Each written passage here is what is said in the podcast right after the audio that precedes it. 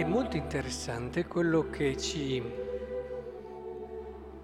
stimola a pensare, a comprendere la prima lettura, perché entriamo nella dinamica dell'uomo. Abbiamo questo re, Antioco, ha dominato nella sua vita, ma questo non gli bastava e eh, ha cercato di avere di più, poi non sempre lo ha ottenuto.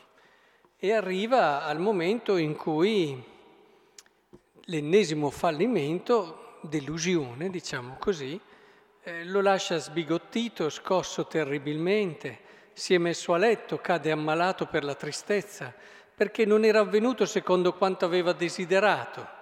Rimase così molti giorni perché si rinnovava in lui una forte depressione e credeva di morire. È interessante. Qui viene un po' spiegato quella che è la dinamica anche di tante tristezze, perché c'è un detto popolare, chi si accontenta gode, che è simpatico ma per niente evangelico. E non è chi si accontenta gode che è felice.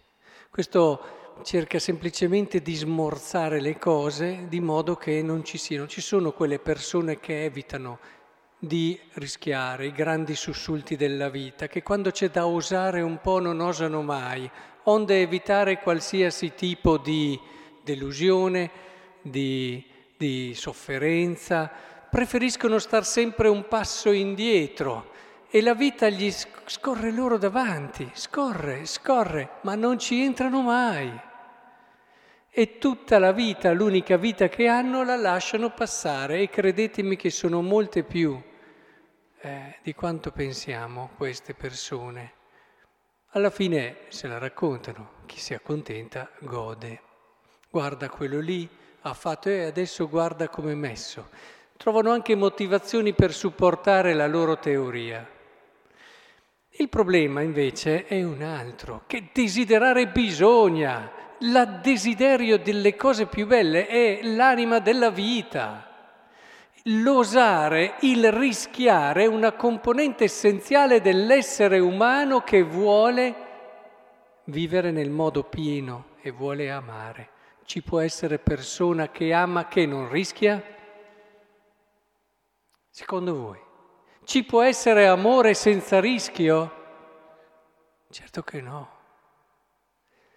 Certo che no, ma il solo fatto di affidare la tua vita a un'altra persona, il Vangelo ci parla di matrimonio, tu affidi la tua vita, i tuoi sogni, i tuoi desideri, le cose più belle che hai alla libertà di un altro, che può rovinare tutto.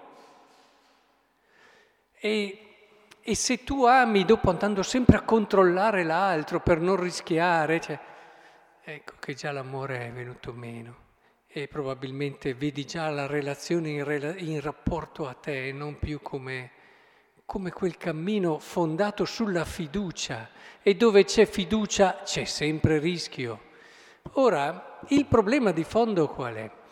Che la tristezza, la depressione arrivano quando si è traditi nei propri desideri e, e badate bene che tante volte noi vorremmo, e siamo quando che siamo tristi, avremmo voluto, avremmo desiderato e ecco che allora non avviene quello che avremmo voluto e quindi siamo tristi. Ma quando questo diventa un qualcosa su cui abbiamo costruito un po' il nostro essere, indice anche di una certa fragilità naturalmente che tende a, ad appoggiarci solo su piccole, su alcune cose, ecco che questa tristezza diventa depressione, si generalizza, non abbiamo più una prospettiva, non riusciamo più a vedere oltre, ci blocchiamo, ci passa la voglia di vivere e di conseguenza perdiamo gli stimoli, perdiamo le motivazioni che ci fanno alzare la mattina. Il Vangelo, vedete, ci insegna, e questo vorrei che lo firmassimo perché è decisivo, ci insegna non a non desiderare chi si accontenta gode, ma a desiderare in modo giusto.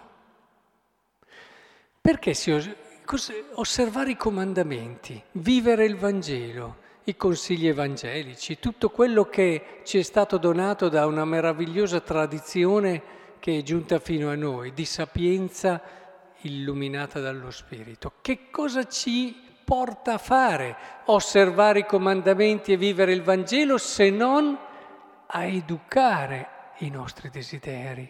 Perché impariamo a desiderare giusto e a desiderare bene e a non desiderare cose che non sono. Cioè, non è, eh beh, ti accontenti se tu desiderassi la fuoriserie come automobile, ti accontenti e prendi solo quella più piccola e sei a posto. No, il Vangelo non ti dice così. Il Vangelo ti insegna a desiderare ciò che vale di più ciò che è meglio della fuoriserie, ciò che è più grande della fuoriserie. Il Vangelo non ti dice vivi meno così soffri meno, ma ti dici vivi meglio perché scegli le cose giuste, le cose che riempiono la tua vita, le cose che ti possono dare tanto. Allora investi più forse in una relazione che in tante altre cose, in amicizia, in amore, entri in quelle che sono le vere cose che possono riempire quel cuore dell'uomo lì che è grande e che non riempiranno mai né i beni, né i successi, né la gloria. L'abbiamo visto, il nostro caro Antioco. È arrivato alla fine depresso e aveva avuto beni, aveva avuto successo, aveva avuto gloria. Poi lui si rende conto, io ho fatto del male a Giuda, eccetera, ma dobbiamo renderci conto che è proprio questo venir meno a una legge che il Signore ci ha donato, che è una legge di pienezza. Il Vangelo ci dice scegli, scegli le cose semplici, ad esempio, ma non perché ti devi accontentare, perché scopri che in quelle cose piccole lì e semplici lì c'è un universo che chi cambia continuamente, ha sempre cose, non scoprirà mai e si perderà la ricchezza e la bellezza che c'è anche nelle cose più semplici, che è grandissima.